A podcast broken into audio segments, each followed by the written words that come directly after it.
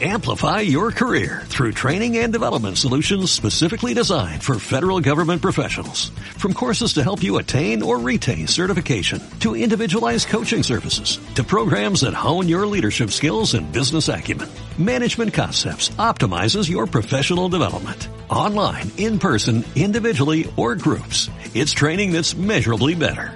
Learn more at managementconcepts.com. That's managementconcepts.com. A continuación vamos a escuchar la segunda parte del episodio 19 de Coffee Break. Les recomendamos escuchar primero la primera parte si no lo han hecho ya, porque es de sentido común y porque si no nada tiene sentido y todo será una gran paradoja y el universo desaparecerá en una gran explosión. Pero cada cual que haga lo que quiera. La última, la última de las preguntas de los oyentes, quizás que tiene bastante miga. Eh, nos pregunta Eva por Facebook qué es eso del Big Rip que mencionamos en nuestro programa anterior. Porque hablamos de la muerte del universo y dijimos las diferentes posibilidades que había y una de ellas es el Big Rip, como podemos traducir esto, el gran desgarro. Lo he visto por ahí traducido en algún sí, sitio. Sí, la gran ruptura, el gran La gran ruptura, sí, mejor. La gran ruptura está mejor. Pues, también puede ser una explosión, ¿no? Sería la gran explosión, pero claro, sí está cogido porque es el Big Bang. el Big Bang, hombre, pero... el Big Bang es la gran explosión, pero bueno. Entonces, vamos a ver. La gran deshilachada.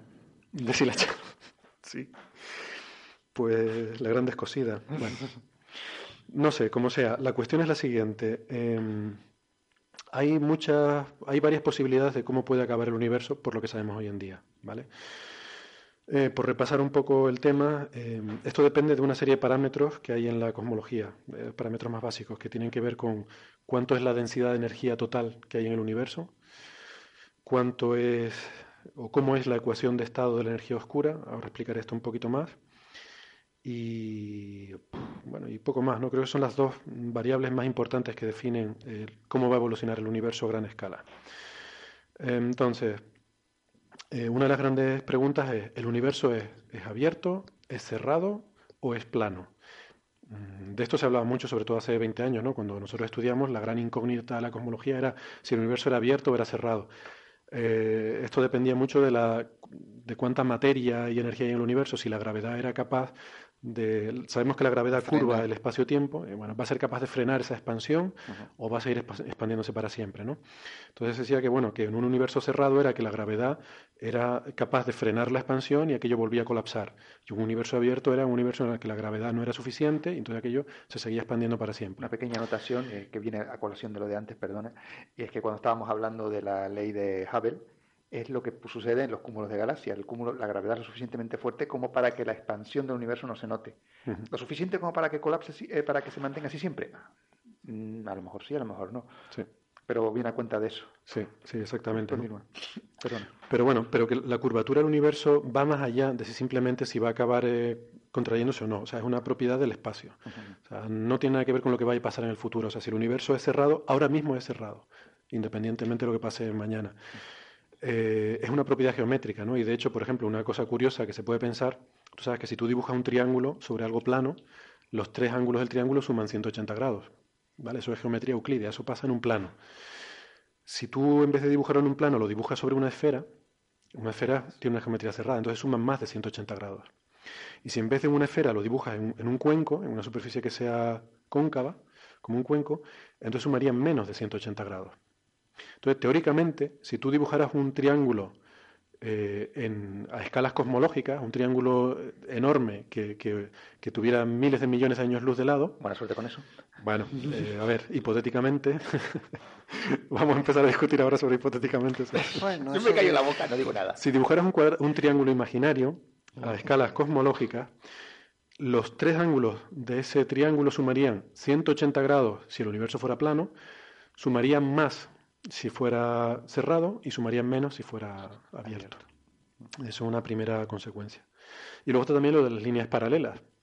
Si tú coges mm, dos, coges dos personas y las pones a dibujar una línea y parten eh, en dirección paralela y les dices que sigan así hasta el infinito sin desviarse, que sigan haciendo una línea recta, si el universo es plano, pues ellos harán rectas paralelas y nunca jamás se cruzarán. Pero si el universo es cerrado, resulta que cada uno haciendo su línea se van a ir acercando, aunque su línea sea recta. Y llegará un momento en el que se crucen. Y al revés, si el universo es abierto, pues ellos, cada uno haciendo su línea recta, van a diverger, se van a ir separando poco a poco y nunca jamás se cruzarán. Entonces, esto es una propiedad del espacio y esto es una propiedad actual, o sea, independientemente de lo que pase en el futuro. ¿no? Y esto depende únicamente del contenido de materia y energía del universo. Las observaciones que tenemos ahora dicen que el universo es casi exactamente plano, por lo que podemos eh, saber, hasta más del 1% de precisión es plano. Y esto parece que es como mucha casualidad, parece que habría que hacerlo adrede para que fuera así, pero al parecer no, porque esto es una consecuencia del modelo inflacionario. O sea, si hubo inflación, una de las eh, evidencias observacionales de la inflación en los primeros 10 a la menos 30 segundos del universo es justamente que se observa un universo plano. La inflación produce, tiende a producir un universo plano.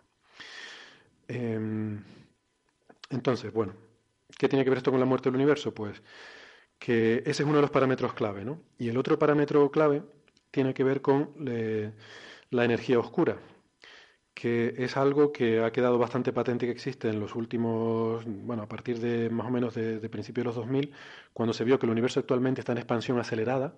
O sea, el universo no solo se está expandiendo, sino que está acelerando esa expansión lo cual mm, ya no es simplemente el modelo aquel que había antes, ¿no? de que había habido un Big Bang y la gravedad estaba frenando esa expansión y bueno, pues a ver si conseguirá frenarla o no.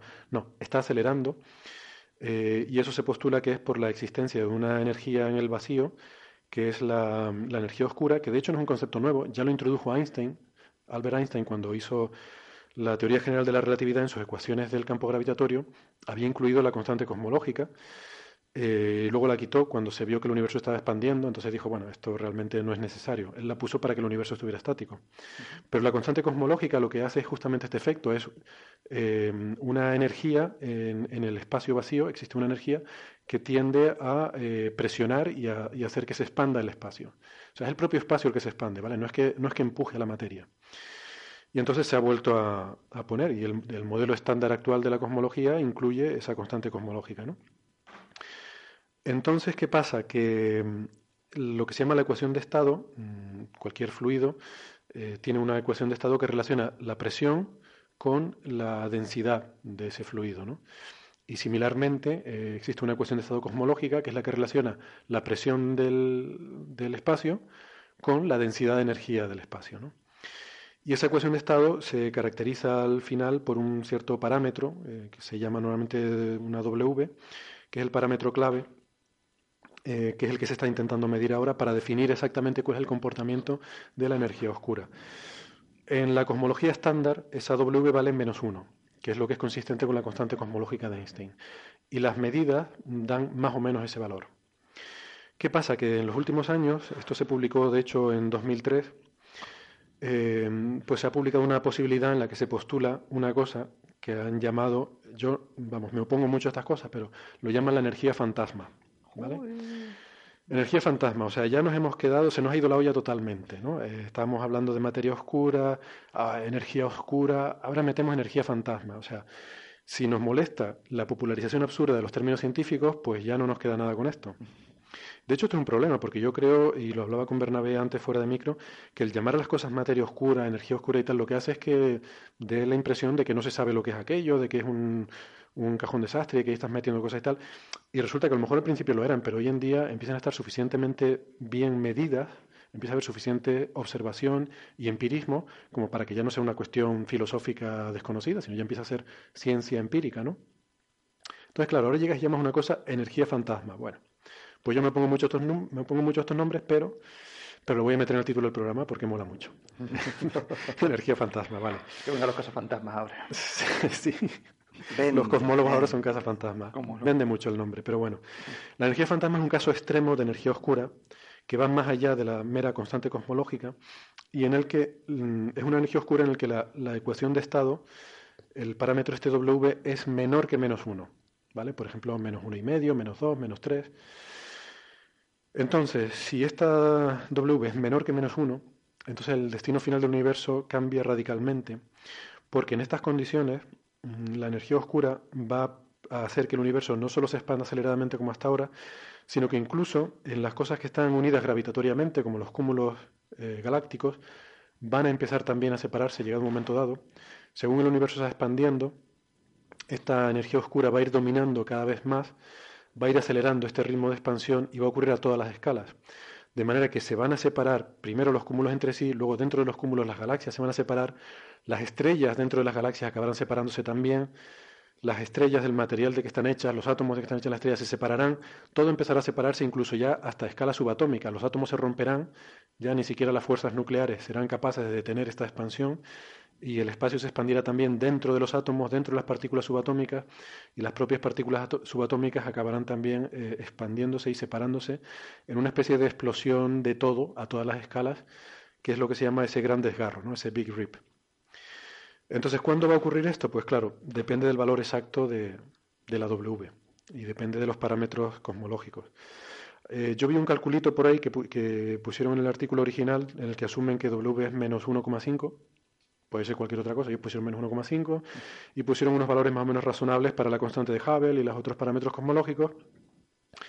Y entonces, pues a partir de ahí hacen una serie de cálculos, ¿no? que yo los tengo por ahí en algún momento, que dicen que mm, el momento en el que esto empieza a dominar, por ejemplo, nuestra galaxia se empezará a fragmentar en el instante de 60 millones de años antes del último instante. ¿no? O sea, esto aumenta exponencialmente hasta que hay un estado de singularidad pues 60 millones antes de la singularidad, la galaxia se empieza a disgregar.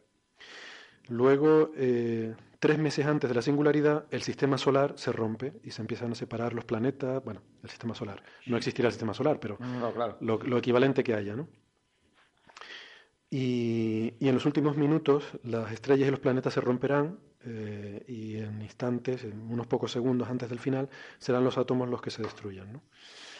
Este es el final del Big Rip, esta es la muerte más dramática que tenemos ahora para el universo. De todas formas, los valores que se están dando de W están siendo muy próximos a uno, así que es muy probable que esto no suceda. Hombre, no lo sé. Bueno, nadie, ninguno de nosotros lo va a saber, jamás ahora que lo pienso, ¿no? Pero da la impresión de que el W está muy próximo a uno, así que cuanto más cercano a uno esté, a menos, uno, perdón, ay Dios, a menos uno, cuanto más cercano a menos uno esté, más lejos se encontrará de nosotros ese Big Rip, o sea, más tiempo se, eh, tardará más tiempo en llegar. Sí. Y el tiempo puede llegar a hacerse infinitamente largo. Sí. No, es cierto, ¿no? Y efectivamente los valores dan que está en torno a menos uno, pero vamos, si fuera menos 1,2, por ejemplo, ah, bueno, no, habría un Big Rip en algún momento, pero bueno. Sí, pero claro, no estamos hablando de menos 1,2, estamos hablando de menos 1,0 algo. Mm, eh, no, no está tan bien medido. ¿No está tan bien ¿eh? medido? No, no, ah, no. Pues eso, es la, la, curvatura, o sea, el espacio sí que es plano hasta un menos de un 1%. Vale, vale, vale, entonces lo confundí. Sí. Bueno, simplemente por aclarar eso, ¿no? Nota mental para Javier, al llegar a casa a revisar si la póliza incluye... Mm, muy bueno, muy bueno. De nuevo, si entre nosotros se encuentra algún directivo de, banco que sepa que es una ¿Esto bien vendido? muy buen negocio llevar a cabo una póliza de seguros contra, el Big Rip. Esto bien vendido, lo que pasa es que no sabemos venderlo, esto los astrónomos, ¿eh? pero esto bien vendido, eh, sí, sí, para las aseguradoras y tal, podría estar bien. Bueno. Venga, vamos a hablar de temas más mundanos. Eh, hasta aquí la sección de preguntas de los oyentes, que ha sido inusualmente larga hoy, ya digo, como, como gesto simbólico de gratitud por haberle dado a me gusta. por cierto, como consultorio sentimental de la doctora Pepis. Aprovechamos, ¿por qué? Porque contestamos las preguntas de los oyentes. Ah, contestamos las preguntas de los oyentes, es verdad, sí, sí, sí. O me va a comparar nuestros oyentes con los de la consulta sentimental. Por favor, Javier. un respeto, un respeto. Aprovechamos para que por favor le sigan dando a me gusta. sí. que nos viene muy bien, nos viene muy bien. Bueno, pues entonces. Que manden preguntas relacionadas con el sexo, eso siempre mola bastante. Eh, sí, sí, también. Aquella del sexo, del, sexo de los dinosaurios, ¿no? Sí, yo no estaba en ese programa. Mucho. No, y la que tuvimos el programa, hace dos programas sobre la, la, píldora femenina. la Viagra femenina. Esa, esa dio mucho juego también. Fue también una pregunta de oyentes. Que por cierto, hoy vi que ya estaba aprobada por la, Sí, sí, lo estaba leyendo y también, por eso me acordé. ¿Cómo se llama esto en Estados Unidos? La, Food and Drug Administration, FDA, la FDA. A esa que se encarga, Federal Food and Drug Administration. esa misma. Bueno, pues vamos con nuestros temas entonces. Eh, ¿Qué les parece si empezamos por Plutón? Eh, aprovechando además que tenemos a Javier que sabe mucho del tema. Y, yo aquí quería hablar de un, de un, artículo que vi, de hecho lo vi originariamente en space.com, que es una página de estas de divulgación de cosas de noticias de astronomía, muy recomendable, en inglés pero los oyentes que manejen ese idioma pues se la recomendamos. Y había una noticia ahí sobre nitrógeno en Plutón que me llamó la atención y entonces pues aproveché y me puse en contacto con la autora del trabajo eh, que se había hecho eh, sobre bueno cómo se repone el nitrógeno en, en Plutón. ¿Por qué no nos lo cuentas tú un poco, Javier? Luego, eh, primero que nada, felicitarte porque ya eres un reportero internacional. Soy, efectivamente. Eh, ya aquí hacemos entrevistas internacionales. Internacionales a gente de primer nivel. felicidades. Y luego decirte que por fin, porque yo he venido aquí a hablar de mi libro. antes de eso me gustaría hacer un comentario. Héctor, vas a poner al final la entrevista eh, traducida, ¿no? Sí, vamos a poner la entrevista traducida al español, pero eh, aquí eh, ahora mismo la pondremos traducida al español, pero vamos a poner también por separado, colgaré en nuestras redes sociales la versión original sin subtítulos para nuestros oyentes que quieran quieran oírla, para que vean que no manipulamos nada. bueno, poquito, poquito. Podías haberte buscado una chica para ponerle la voz a la ella. espérate. Ah, lo vas a hacer así. Es que la versión, no, la versión que tú has oído no es la versión final. Ah, usted perdone. Que lo expliqué en mi mail, pero creo que no lo leíste con atención. No, yo voy a leer tu mail ahora con atención. No llegar ya bastante. como todos. Bueno, vamos a poner la entrevista con la doctora, la doctora Kelsey Singer, que es eh, miembro del equipo del, de New Horizons, que han hecho un trabajo muy interesante sobre la atmósfera de Plutón. ¿Quieres introducirlo un poco, Javier? Eh, ¿En qué consiste el tema? O... No, de hecho, se explica también la Básicamente, eh, eh, desde, desde hace tiempos, desde que se tienen espectros de la superficie y de la atmósfera de Plutón, es eh, conocido que existe, eh, que, que está tiene una composición, una amplia cantidad, una abundante cantidad de nitrógeno molecular. De hecho, es el mayor componente de la, de la atmósfera y de, y de la superficie en abundancia en, en, Plutón. Y el, el, tema es que la gravedad de Plutón a las temperaturas a las que Plutón suele estar, eh, hace que ese, eh, que, ese nitrógeno molecular, eh, primero que esté en estado gaseoso en buena parte, lo que esté sólido más tarde o más temprano va a, pasar a, estado gaseoso, se va a sublimar y va a alcanzar velocidades, las moléculas de, de, nitrógeno van a alcanzar velocidades que harán que se escape, que alcance la velocidad de escape del, del planeta, dado que la gravedad del planeta es pequeña. ¿no? Vamos, que se va a evaporar. Entonces eh, se está perdiendo constantemente nitrógeno molecular, también, también está perdiendo metano y monóxido de carbono, que son los tres componentes principales. Tiene fugas. Entonces, ¿de dónde viene ese nitrógeno? Se le sale el nitrógeno. Eh, se ha especulado mucho con que, con que el nitrógeno, el nitrógeno, el metano, el monóxido de carbono, creo que lo hemos comentado anteriormente, viene del interior por algún tipo de actividad eh, que, en el caso de cuerpos helados, como es, este, como es el caso de Plutón, y en el caso de, elementos volátiles se le conoce como criovolcanismo o algún tipo de, actividad similar. Y ellos exploran en este artículo eh, las posibles fuentes de, actividad que, estarían rellenando la atmósfera y la superficie del planeta. Mm. Bueno, pues entonces vamos a escuchar la entrevista. Yo me puse en contacto con, con la doctora, como digo, Kelsey Singer, eh, de Southwest Research Institute en Estados Unidos, que es la autora principal de este trabajo y que además es, miembro del equipo de, la sonda espacial New Horizons, así que conoce bien la misión y aprovechamos también para preguntarle por todos estos aspectos. Entonces vamos a escuchar esta entrevista y luego pues seguimos hablando un poco sobre, sobre lo que nos cuenta y, y las conclusiones sobre la atmósfera de Plutón, ¿vale? Venga, vamos allá. Uh, Hola Kelsey, bienvenida a Coffee Break. Gracias por atendernos. Hola, gracias por um, invitarme. Entonces, eh, tú trabajas para Southwest Research Institute, ¿verdad? Creo, creo recordar que había una abreviatura para ese nombre, ¿verdad? ¿Era SURI o algo así? Sí, lo llamamos SURI. Ah. Es pues juntando todas las letras. Es muy difícil pronunciar eso. Entonces, entiendo que ustedes han estado muy involucrados en la misión New Horizons desde el principio, ¿verdad? Sí, sí. Sí, técnicamente SWERI es una organización sin ánimo de lucro, sin de investigación, y hacemos investigación sobre cosas diferentes. Tiene una sección planetaria que tiene sede aquí en Boulder, Colorado, y nosotros somos el centro de operaciones científicas para la misión y está también la sección de ingeniería que está en el Applied Physics Lab en Maryland, y nos, pero nos centramos más en la parte científica. El jefe de la misión, el investigador principal, Alan Stern, está aquí en Surrey y él obviamente es el que hace la administración de todo desde aquí, pero también contribuimos con instrumentos y porque tenemos mucho personal de ingeniería también. Por ejemplo, el espectrómetro ultravioleta que está mirando la atmósfera de Plutón es un aparato de SRARI. Entonces, ustedes eh, diseñaron y construyeron ese instrumento. Sí, este instrumento se construyó aquí. Es uno de los inventos originales que se han hecho aquí. Y de hecho, ese instrumento ha ido en otras misiones. Creo que han ganado ahora una puja para la sexta versión de este instrumento para ir a la nave que va a ir a ah, Europa. sí. sí, es verdad, lo había oído hablar. Y hay también uno que se llama Alex, um, un instrumento de esto que no significa nada, solo es un nombre que suena bien y es asombroso. tiene que significar algo. Solo es un nombre, se llama uh, Alex.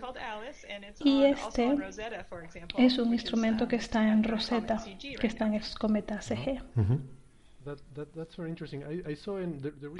Bueno, la razón por la que te llamaba es porque vi en la página space.com, básicamente, leí sobre tu trabajo, tu paper reciente en Astrophysical Journal. Em, creo que Alan era el coautor de ese paper. Y me pareció muy interesante. ¿Podrías describirnos un poco ese trabajo? Sí, claro. Bueno, Plutón tiene una atmósfera muy delgada de nitrógeno y es algo así como un 98% de nitrógeno y hay trazas de otras cosas como monóxido de carbono y metano. Puesto que es un 98% de nitrógeno, pues hay muy poquito de otras cosas. Se está sublimando desde la atmósfera de Plutón y forma una atmósfera. Y una vez que está en la atmósfera, la radiación ultravioleta que le llega a la alta atmósfera hace que estas moléculas escapen porque Plutón tiene una atmósfera y una gravedad escasa y la radiación ultravioleta le da suficiente energía para escapar de la gravedad de Plutón y del sistema de Plutón. Así que sabemos que Plutón está perdiendo nitrógeno y aún así tiene una atmósfera so en algún momento debe estarse resuministrando y tiene que haber nitrógeno que llega desde la superficie a la atmósfera para compensar el que se sublima y el que desaparece en el espacio. Y solo hay dos formas de que pueda pasar eso o bien desde fuera o viene desde dentro del planeta. Esas son opciones que exploramos en este paper. Es un trabajo detectivesco de eliminación para saber cómo llega ese nitrógeno ahí.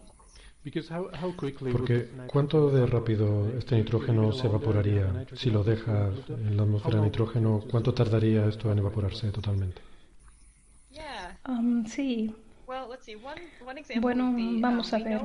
Un ejemplo sería que sabemos cuál es la masa actual de Plutón.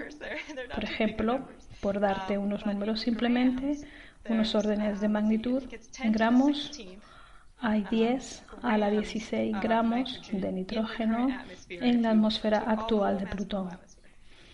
Si cogieras toda la masa de toda la atmósfera de Plutón y el ritmo de escape es de 10 a la 12, 10 a la 13 gramos al año.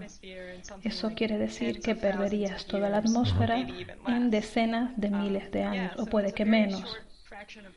Así que es una escala de tiempo muy corta comparada con los 4.500 millones de años que tiene Plutón.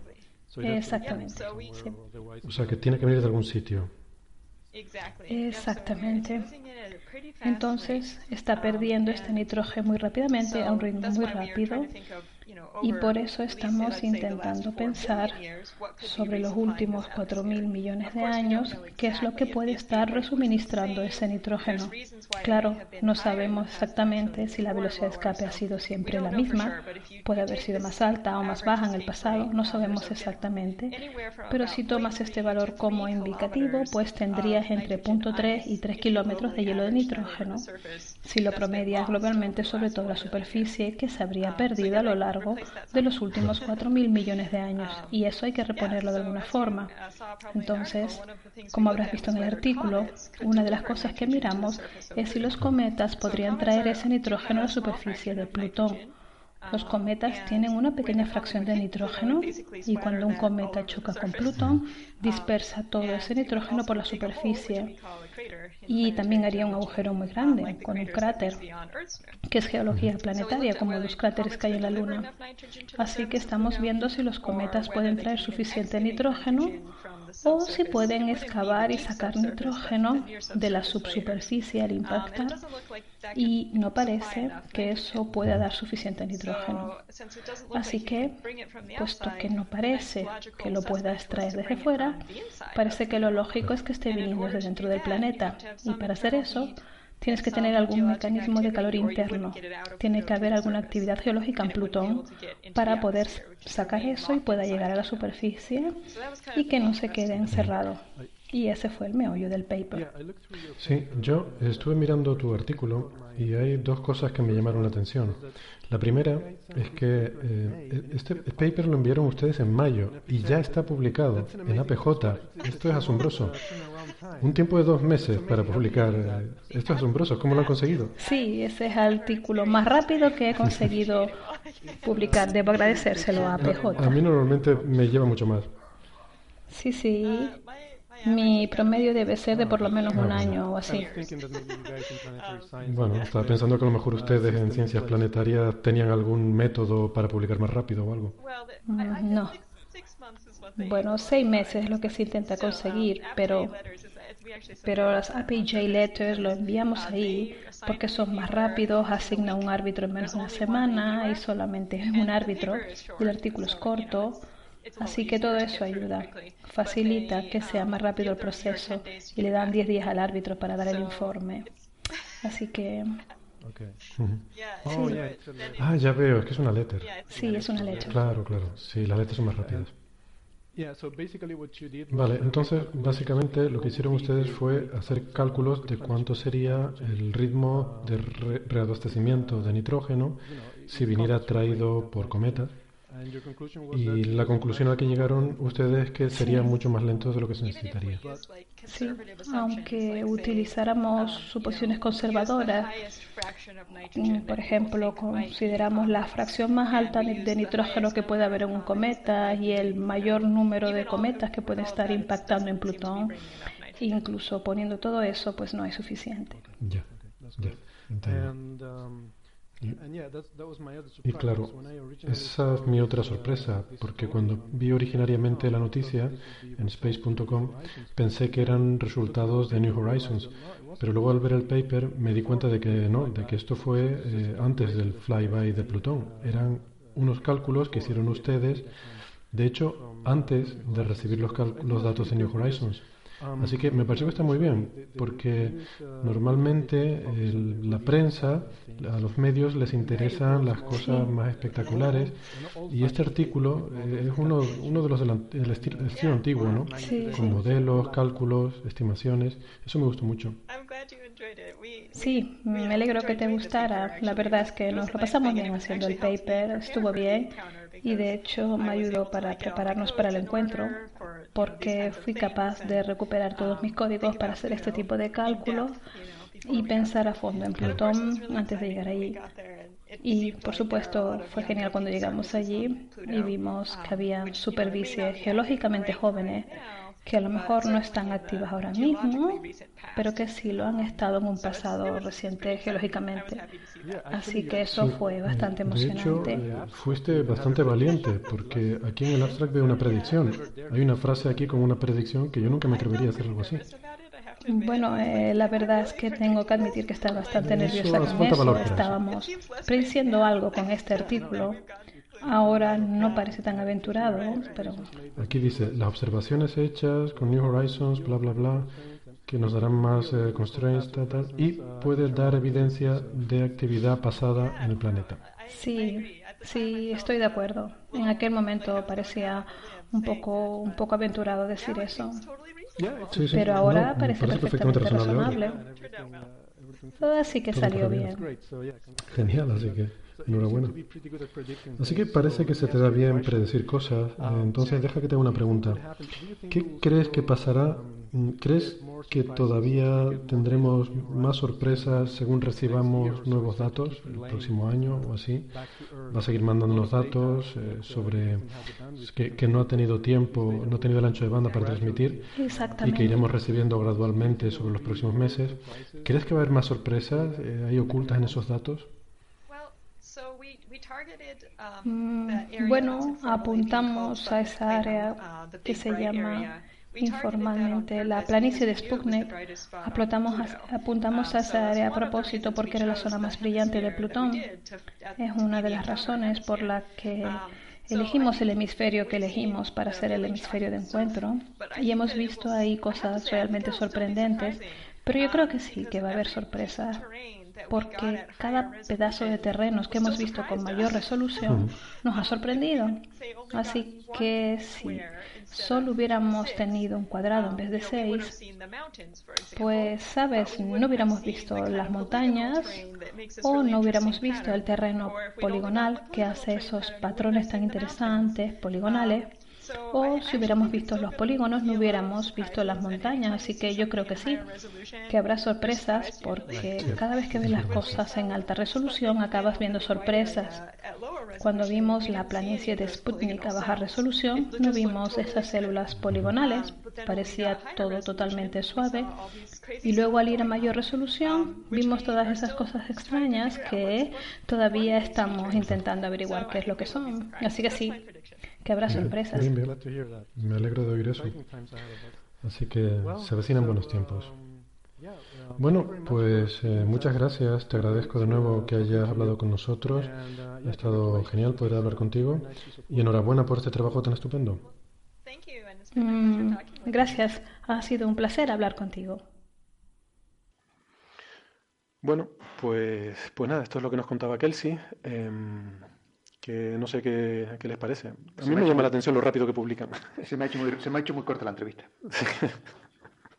Bueno, eh, es que las cosas cuando, cuando son buenas, cuando tienen calidad, pues claro, todo se hace Sí, coincido contigo en que lo de la, la, rapidez de las publicaciones, cuando son cosas que están en el, iba a decir candelabro, en el candelero, se, hay un interés porque las cosas salgan rápidamente, aunque se trate de letters, que suelen ser más rápidas que los artículos normales. Sí, suele tardar más. Hombre, igual tuvo suerte con el árbitro, que al final todo esto depende de cuánto tarde el árbitro en hacer el informe sobre la calidad del artículo. Pero... Sí, claro, por supuesto, yo me lo creo. Normalmente, bueno, no, lo, otra cosa es que al árbitro se le puede sugerir que, oiga, por favor, estaría bien que usted tuviera diligencia a la hora de evaluar este que tiene que salir, que esto está de moda, que... Mm. No, aparte está muy bien, porque vamos a ver, es que, es que en el artículo, a ver, hacen incluso, tiene esa frase predictiva, ¿no? Y cuando llegue New Horizons se verá que tal. Con lo cual sería bueno que el artículo saliera más o menos ahí, pues si sale más tarde la cosa pierde la gracia, ¿no? Hombre, el artículo puede estar desmentido directamente cuando llegue, cuando salga. También. Puede quedar obsoleto antes de ser totalmente. Nada, lo que sucede es que, es que este, el hecho de que, de que la, la superficie de, de Plutón cubierta de metano, de, monóxido de carbono y nitrógeno no es eh, indicador de la composición global de Plutón, es simplemente indicador de la eh, corteza de una capa superficial muy, una piel muy, muy fina de la superficie. Eh, Plutón es básicamente agua, agua y rocas, como todos los cuerpos que están en, en, la región transneptuniana donde, donde, Plutón habita. Lo que sucede es que el agua, aparte, aparte del agua, que es un volátil, también hay otros volátiles que, son menos, que, eh, cosmogónicamente mucho menos abundantes, pero que también están allí. Y el monóxido de carbono, el nitrógeno molecular y el metano eh, son carbono, hidrógeno, este, nitrógeno, eh, oxígeno y, y esos son, estamos hablando de los elementos, de los 10 elementos más abundantes en, en, el universo, ¿no? Que son su producto más rápido de las, de las reacciones termonucleares de las estrellas. Eh, con lo cual, y estamos hablando de las moléculas más simples que se pueden formar con, con átomos de nitrógeno, con átomos de carbono, con átomos de hidrógeno y oxígeno. Mm. Eh, simplemente, eh, si uno mira las, tablas de abundancias, va a ver inmediatamente que el agua tiene que ser súper abundante, que después el, nitrógeno molecular mm. será menos abundante, pero será muy abundante, el monóxido de carbono tres cuartos de lo mismo. Sí, la cuestión es cómo sostiene ese gas ahí, por eso de ahí venía toda la historia, ¿no? Porque es una, eh, como dices tú, eh, eh, es una atmósfera que tiende a disiparse. El, asunto aquí es que a las temperaturas a las, cuales, a las cuales se encuentra Plutón, el agua estará siempre en estado sólido, ya sea como copos de nieve cristalizados de manera atmósfera, amorfa, perdón, o eh, eh, como, un, como hielo, como un cubito de hielo, o sea, en estado cristalizado, en estado cristalino. Eh, y eso tiene, tiene mucho que ver. En los cometas sabemos que eh, volátiles que a, que a, la temperatura en la que está el, objeto eh, se sublimarían con gran rapidez, si están integrados dentro de la estructura de, de, de un, un, cristalito de agua, en un cristal de, agua de amorfo como, es el, como son los copitos de nieve, en esa estructura se pueden meter otras moléculas y quedar allí sin, sin sublimarse, quedan atrapados. Mm. ¿eh? Eh, por distintas razones, mm, en Plutón, que no es otra cosa que un gigantesco cometa, es el padre de mucho, seguramente de algún que otro cometa de que, se ha desgajado de él. Los cometas son trocitos de, objetos transneptunianos que se han metido para adentro eh, del sistema solar. Este, de alguna manera, este, este, estos materiales logran eh, zafar de esa estructura eh, que está en el interior, conformando, conformando una mezcla con, con agua y con este, las rocas y demás. Eh, de alguna manera alcanzan una temperatura que, se que pasa en estado gaseoso, empiezan a salir, ya sea, ya sea por fisuras, por, por grietas o simplemente por porosidad. y, y, al salir eh, pueden llegar, dependiendo, como la temperatura además está en ese estado crítico de que eh, o estoy congelado o estoy gas, eh, dependiendo de, pequeñas variaciones, en algunos casos se condensa, en, otro, en, otros casos este, se sublima, este, y ocupa, claro, la, ocupa la piel porque es material, el, el, agua se va a quedar dentro, se va a quedar quieta porque está sólida, esto no, esto logra vaporizarse este, y, y, llegar a la superficie por algún procedimiento, por algún proceso. Pero entonces yo tengo una duda, ¿eso no es lo que se llama una exosfera?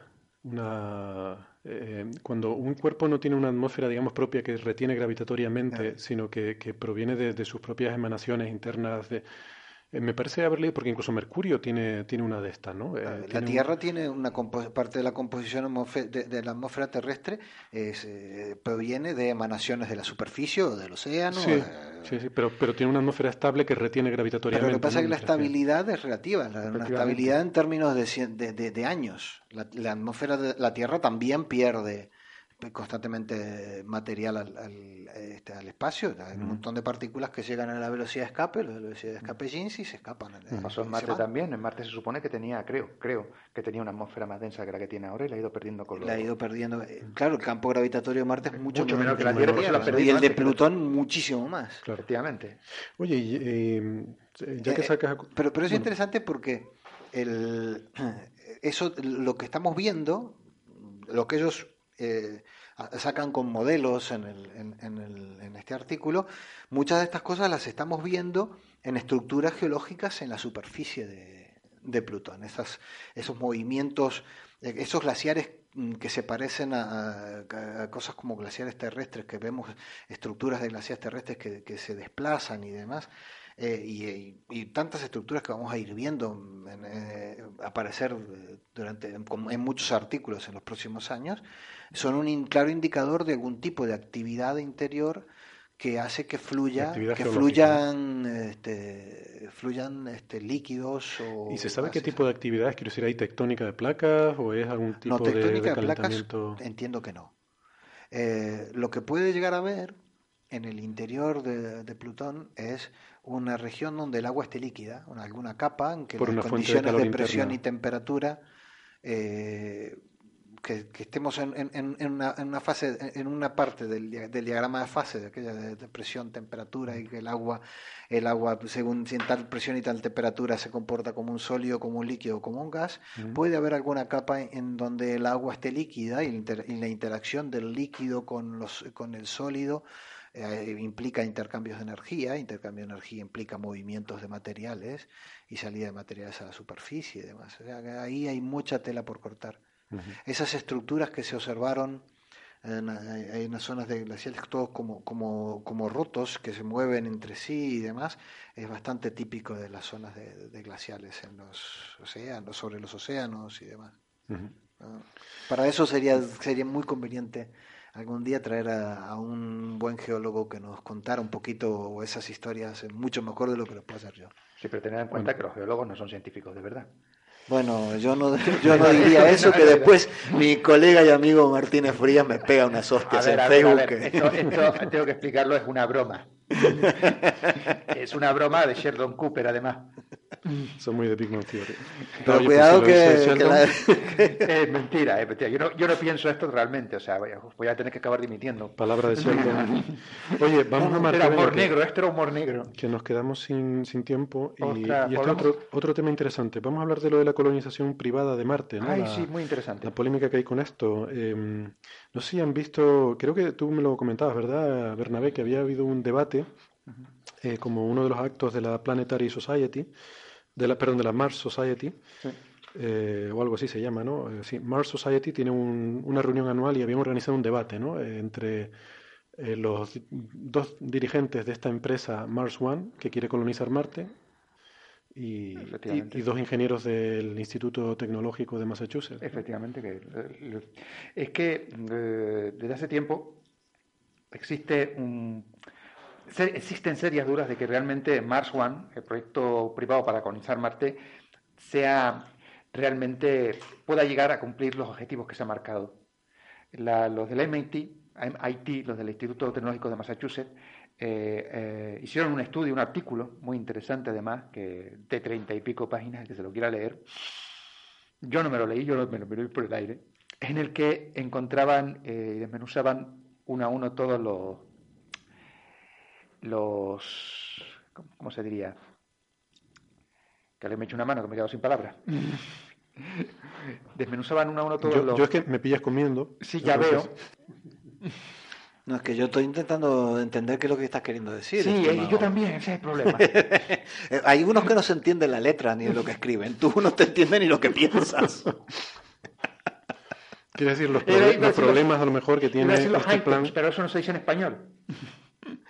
Eh, sí, las cosas que tienen que, las cosas que tienen, los pasos que tienen que dar. Sí, los pasos. Ay, esa es la palabra, pasos. ¿Lo ves qué fácil era? Si hubiese estado atento. Es que, amigo... Si hubiese estado atento me habrías ayudado este rato de, de, de, confusión.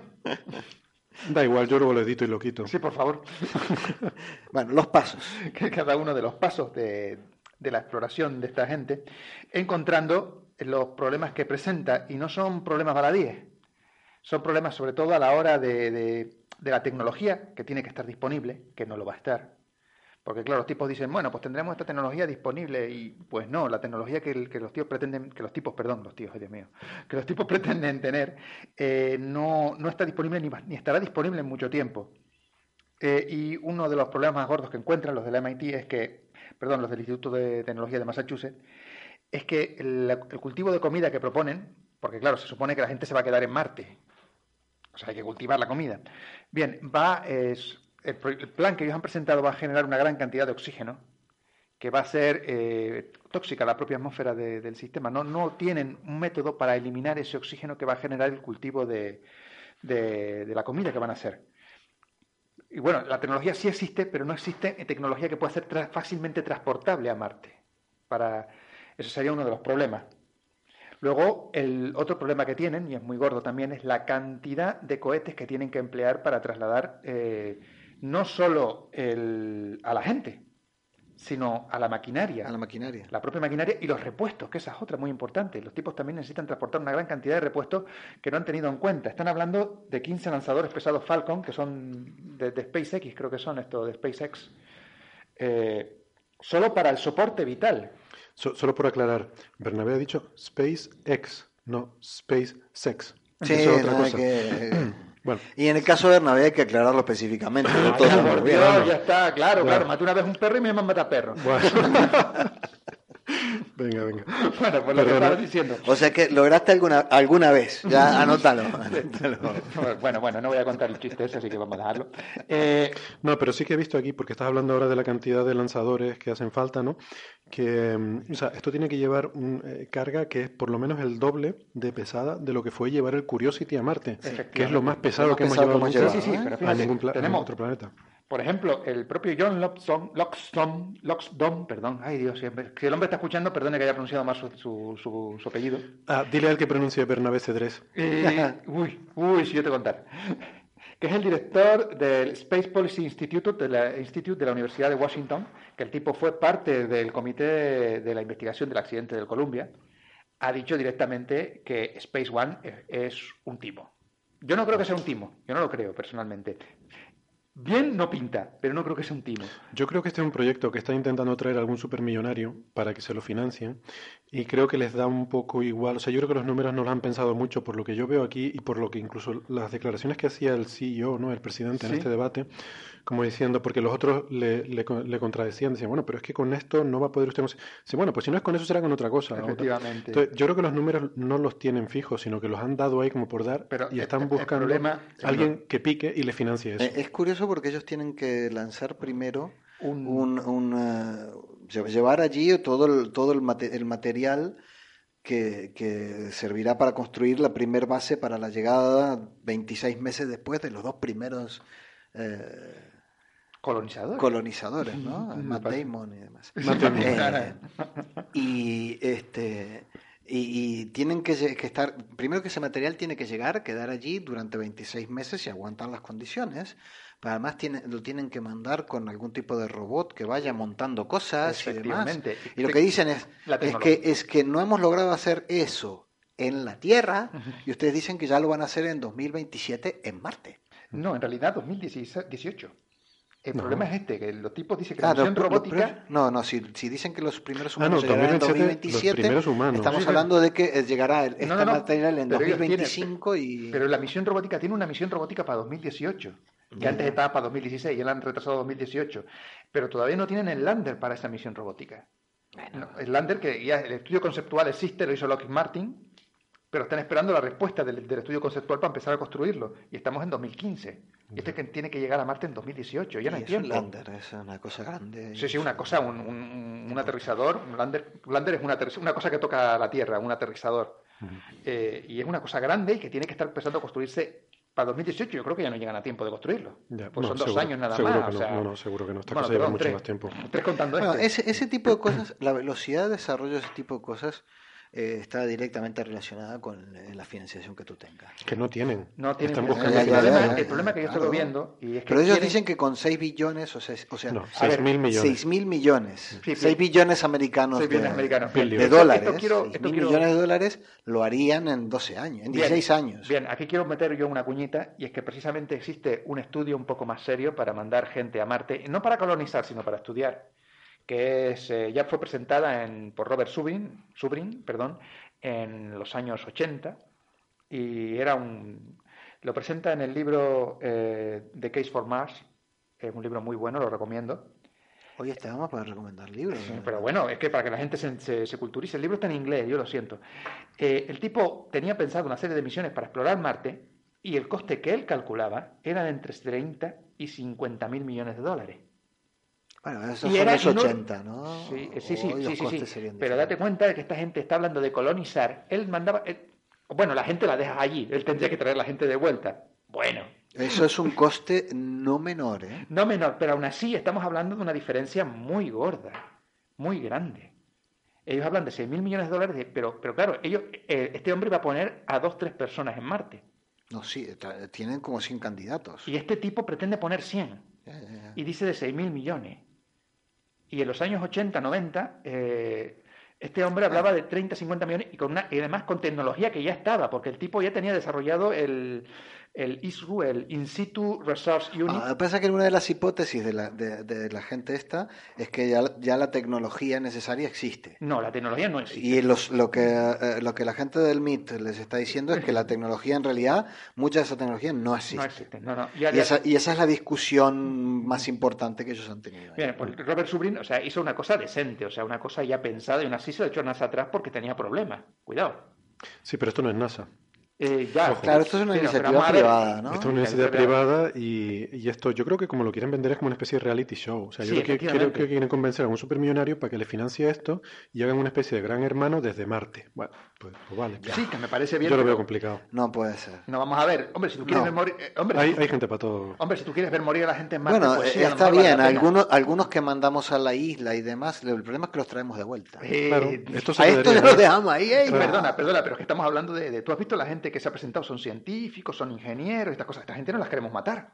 No, no te creas, ¿eh? Yo he visto algunos de los que han elegido, no te creas tú, ¿eh? No, no. Bueno, bueno, yo lo que estaba viendo por separación y qué es lo que tenían. Ah, no sé. Bueno, no, no, conozco... El, diagrama de tartitas está... No, conozco lo suficiente el asunto, no Los quesitos, los quesitos, el diagrama de quesitos, perdón, no de tartita, de quesitos. Bueno. claro, me llamó la atención porque Timo no creo que sea, pero tal y como dice un señor, el, el, el señor este, John Loxon, pero yo no lo veo posible. O sea, yo o sea, no estamos hablando, por ejemplo, de, de, Space, de esta gente de SpaceX, precisamente, ¿no? Son los que hacen, eh, son, son privados, una compañía privada y una compañía seria que lanza cohetes al espacio y está haciendo pruebas con la cápsula Dragón, por ejemplo, para, para trasladar gente a, la Estación Espacial Internacional o para hacer un, no que sé, un, viaje a la Luna, a lo mejor. Que haya gente seria que sí es una empresa privada que, tiene sus más, tiene sus problemas, tiene su eso, pero, pero sí pone, tiene cohetes y, y tiene tecnología. La gente es que no tiene nada y lo que tiene son ideas conceptuales y cosas muy bonitas y estaría bien, ¿no? Que pudieran poner a la gente en Marte, pero me parece que eso solo está... Bueno, Bernardo, ¿y tú irías a Marte? Eh, si me manda la NASA, a lo mejor no. Yo, yo lo que veo es que esto aquí se, se, plantea la duda, ¿no? De hombre, si esto al final no sale y acaba siendo como parece, pues vender humo, pues que la próxima vez que haya un plan serio, una idea bien desarrollada para ir a Marte, pues claro, con la imagen que ha quedado esto va a ser muy difícil conseguir que alguien lo financie. Además que ya ha habido planes serios y, y pero, lo han rechazado, o sea. Pero sí, bueno, pero cada vez, según pasa el tiempo, cada vez es más factible. Pero el, yo veo otro problema y es que pasa si esto mm, fracasa a mitad. Quiero decir, empieza a mandar gente allí y luego mandas cuatro tíos a Marte y luego dices, esto revienta, no tiene financiación, aquello no es rentable, el reality no lo ve nadie. Por eso pienso que este tipo de Se cierra la empresa. Se cierra la empresa y esa gente se queda necesitando suministros cada dos años. En fin. Bueno, por eso pienso yo que este tipo de de iniciativas deben ser de tipo nacional, deben ser, debe haber un Estado o varios Estados cómo es, ¿no? respaldándolo. Vamos a Después habrá un movimiento a nivel mundial hoy en día no está muy claro con rescatemos a los pobres este, pioneros marcianos que estaban locos que la cabra para meterse en un planeta. Imagínate, te vas a Marte, es que no puedes ver ni, ni los partidos de fútbol por internet. Estamos todos tu propia liga. Eso es relativamente sencillo de arreglar, ¿eh? Sí, pero la velocidad de transmisión y demás. Bueno, no importa. Del ancho de banda. haces, tu propia, haces tu propia liga allí. A ver, señores, llevamos una hora y cuarenta minutos. Sí, yo creo que ya la acabando. Y queda el tema que tú comentabas, Bernabé, de la ah. de China. Lo que voy a hacer es voy a dividir este programa en dos, yo creo. Lo pongo en dos. Hace dos semanas con una. O sea, que no, vas a pagar el doble, ¿no? En la misma semana, pero no. No vas a pagar el doble. Sí, sí, sí, efectivamente. Yo quiero el doble de. Sí, sí. Mira, yo he llegado, he llegado aquí al estudio. Está bien, Bernabé, te doblo tus emolumentos y a ti también. No, no, o sea, vamos a Tranquilo, Montoro, que lo voy a incluir en la declaración de la renta. Sí, sí, pero vamos a ver. Yo he llegado aquí ¿Podemos hablar de lo de China? Vale, he venido aquí a hablar de China. Que además es un tema que tú has mirado, creo, en más profundidad, ¿no? Por el tema además de los números, ¿no? Los números, sí, porque fue muy gracioso, porque yo recuerdo que el día de la explosión, o al día siguiente, perdón, al día siguiente de la explosión, descubrí en varios medios, en Internet sobre todo, eh, medios que no voy a nombrar para no humillarlos públicamente. No, dilos porque aquí nos hemos metido con los periódicos a los que le hemos dado palos, pues... Por ejemplo, eh, Público, Público.es. y muchos otros de los que no recuerdo y no quiero, no quiero levantar falso testimonio, pero sí los vi en varios, y algunos nacionales e importantes, en los que decían que la explosión que había ocurrido en la ciudad de Tianjin, en el puerto, en China, eh, era equivalente, era similar, de la misma magnitud que la explosión de la bomba atómica en Nagasaki. Hmm. Y es que cometían un... Yo, yo, claro, yo cuando lo vi me quedé alucinado diciendo, Dios mío, entonces no quedó nadie en la ciudad que estamos hablando de una ciudad de, decenas de millones de habitantes, una, es el puerto de Pekín, básicamente, esa ciudad. Está en el Golfo de... ¡Ay! ¿Cómo se dice en chino? es que lo sé decir en japonés, pero me da cosa porque si no nos oye un chino y se cabrea si lo digo en japonés. Porque esa no, creo, no creo que tengas ese problema, Bernabé. Ojalá tuviéramos ese de, problema. La zona de Dairen. Dairen está al norte y la próxima vez que vayas a comer sushi te... El sushi no, o sea, lo, no, lo, lo, restaurante chino, pero no, el restaurante chino me matan porque está usando nombres colonialistas de esa zona. Bueno. Sí, por no decir nombres colonialistas vamos a hablar de estereotipos como restaurantes chinos. Para no ofender a nadie. Venga. A ver, ¿dónde voy a encontrar yo un chino en Tenerife? Pues hay unos cuantos. Si te quieres, yo compro una tienda, de, tienda que se llama Amigo Chino. Venga con los estereotipos. Bueno, venga, venga. Bueno, después, después de... A, Que vende productos a muy buen precio, por cierto. Después de alienar a nuestros oriente, ay, perdón, oyentes del Extremo Oriente, vamos a continuar con esto. Pues bien, eh, me llamó mucho la atención eso. Y claro, yo empecé a leer los artículos, precisamente en este en público, venía, la explosión tuvo una... liberó 4,4 eh, toneladas de TNT. Te vas pensando, 4 toneladas de TNT, equivalente. Pero bueno, la de Nagasaki fueron, eh, perdón, 24 toneladas de TNT, perdón. Fueron 4, bueno, no me acuerdo. Eh, sí, 4, 4, 4. 4 toneladas de TNT, perdón. Menos 20 y algo yo leí también. ¿eh? No, 4 no eran más. 20 y pico toneladas. 20 y pico toneladas de TNT, perdón. Estoy confundido. Que tengo aquí unos números apuntados. Eh, tanto da 20 que, que 4. Lo tengo aquí y no lo estoy leyendo bien. 21 toneladas de TNT. Y claro, yo me quedé pensando, 21, es una señora explosión, cuidado. Es muy, muy grande. Pero resulta que las bombas nucleares tenían eh, eh, eh, energía, liberaban energía de 24 kilotoneladas. Kilotones que se llaman por todas. Kilotones, sí. Kilotones. Ellos están confundiendo tons en inglés. Seguramente lo venían de, de, la, agencia en inglés. Y los tíos, cuatro tons. Y los tíos confundían tons con kilotons. es mil veces más. más potente la de Nagasaki que lo que ocurría ahí. La de y cuidado. Esto es lo que hablamos del anumerismo, ¿no? Ese analfabetismo numérico que es tan común en nuestra sociedad y que nos da igual. O sea, si alguien comete una falta de ortografía en un medio de comunicación, enseguida decimos, uy, no sabe escribir. Pero si alguien confunde tones con kilotones, factor mil arriba abajo, nos da igual. Y lo hemos visto en discusiones en el Parlamento Europeo, por ejemplo. Yo recuerdo una entre dos políticos que no voy a mencionar por no, por no Menciona, no, no, le obligaste a mencionar a los medios de prensa. bueno, pues también, al, periódico que a mí me encanta, que es el Diario Público, me hiciste mencionarlo. Pues, por nada, pues también es verdad, pues bueno, era gente de Podemos metiéndose con gente de PSOE diciendo que le habían vendido ustedes 7.000 millones de euros en armas a Israel y al final eran 7 millones de euros. Bueno, 7 mil millones, 7 millones, ¿qué más da? ¿Qué más da por un factor mil? Pues fíjate tu ciudad. Joder, 7 mil millones, pues. Oye, fíjate tu ciudad. Me parece que, que, esta gente de público que es de esa línea, eh, tanto da mil más que mil menos. Perdona, perdona. Yo es que digo público, digo público. Claro, después llega y dice. acuerdo, pero eran muchos más. No, ya, eran muchísimos más. Pero claro, pero después llega y no te extrañe que llegue gente en los gobiernos y no les cuadren las cuentas y les da igual. Vamos a ver, el problema es que no tenemos científicos en el. En, en, Efectivamente. En gobierno. Deberíamos Efectivamente. en, no digo porque... Poéticamente o desde el punto de vista literario tanto da mil que uno, pero de ciencia no. No, no da lo mismo. Es muy importante. Pero fíjate que la, explosión de Tianjin es una salvajada, porque 21 toneladas de TNT es algo similar a las bombas de aire combustible, de las gordas. Es más gorda que la, madre de todas las bombas de los americanos, que las bombas termobáricas estas pero eh, y es la mitad de la bomba rusa, esta de la, el padre de todas las bombas, que es otra bomba, la, la FUAP, que es... Mm, ya salió un comentario tanto sexista bomb, que son señores... No, no, son bombas que, que, el padre de todas las bombas es mucho más potente que la madre de todas las bombas. a ver, es que Nos van a censurar el programa, a ver, no te traemos más. Esto es un pique entre los americanos y los rusos cuando hicieron la bomba, porque los rusos, los americanos llamaron a su bomba la madre de todas las bombas. Pues los rusos hicieron una que era cuatro veces más potente y la llamaron, pues, si tú la tuya la madre, el nuestro es el padre. Claro, y, acabas de, exportar el sexismo a Rusia. es culpa de ello. Sí, vamos a ver, yo no tengo la culpa de las cosas. No, pero fíjate, fíjate una cosa, o sea, eh, eh, a mí me sorprendió, por ejemplo, cuando miré los datos el otro día en la Wikipedia y cómo escala, por ejemplo, el número de víctimas. Ah. Pues claro, y también pensé lo mismo, la bomba atómica de Nagasaki, pero eso han matado 40.000 personas. También de los números, ¿no? en Nagasaki murieron entre 40.000 y 80.000 personas, ¿no? Como consecuencia directa del bombardeo.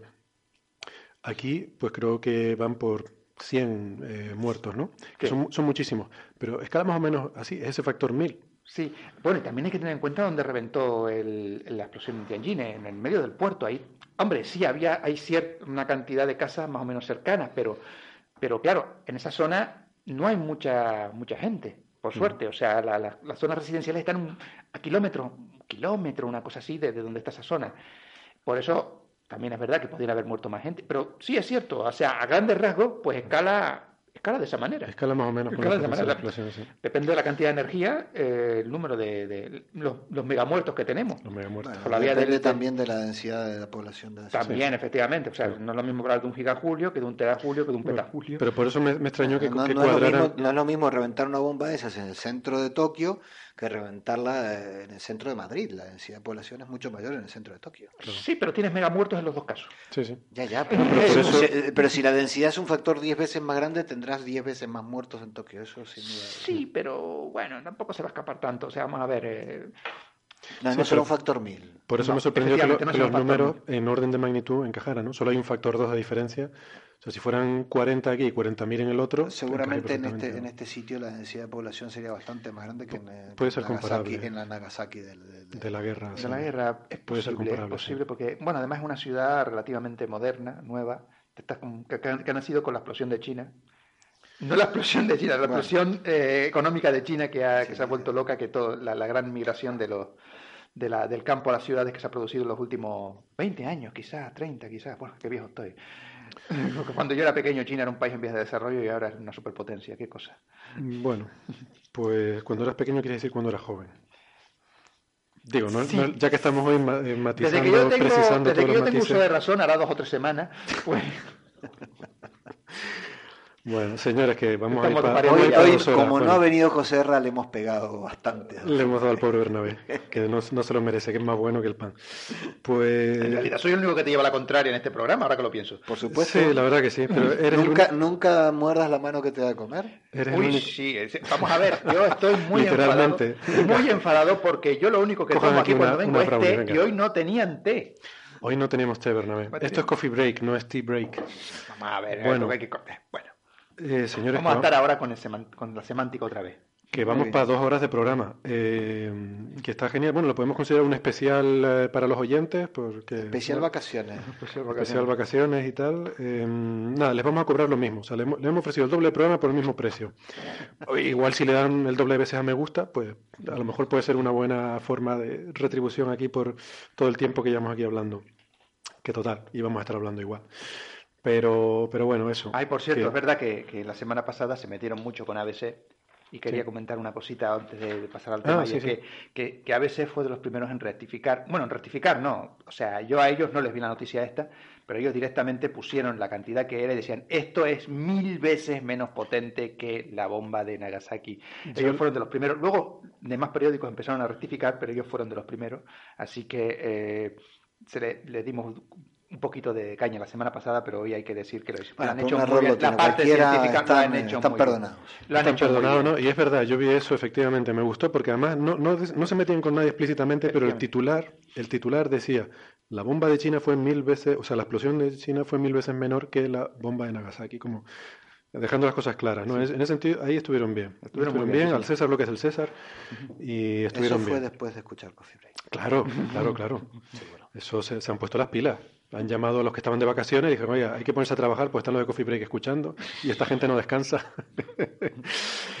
bueno, pues nada, chicos, de verdad, gracias por venir. Eh, quiero dar las gracias de nuevo a nuestros oyentes por haber reaccionado también al favorcito que les pedimos la semana pasada. Eh, las donaciones a Javier Licando, yo de eso no quiero saber nada porque nos metemos en un lío. Además, aquí legalmente no podemos cobrar por nada de esto lo que hacemos, que para eso es nuestro trabajo divulgar la ciencia. Y oye, no sé, el amigo Maldacena o Cantó, que sepan que están invitados cuando quieran. Y bueno, si hay que ponerte, se pone. Pero Javier dice que él trae mate. Y que. Además, hoy no trajiste birras, así que. sí, otras veces hay también cerveza, sí, es verdad. Sí, bueno, eso depende del calor y eso. Ahora con el cambio climático no tal. No, yo creo que depende de algún. este de, los que vengan invitados. Sí, sí, has traído a los sustitutos y claro, como estamos en verano. Cuando no vienen los buenos, como dice José Ra, pues claro, efectivamente, cuando no vienen los buenos, no vienen los buenos. Por, no venir no ha venido ni José Ra, con eso te digo todo. Bueno, señores, gracias por estar ahí, por escucharnos. Nos vemos la semana que viene y recuerden que seguimos hablando en las redes sociales, nos vemos en internet. Gracias, adiós.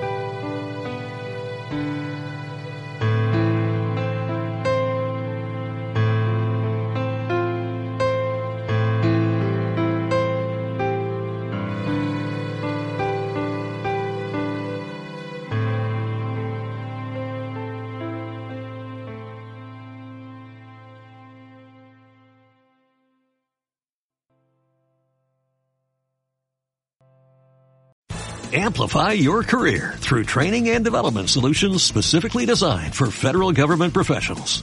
From courses to help you attain or retain certification, to individualized coaching services, to programs that hone your leadership skills and business acumen, Management Concepts optimizes your professional development. Online, in person, individually, or groups. It's training that's measurably better.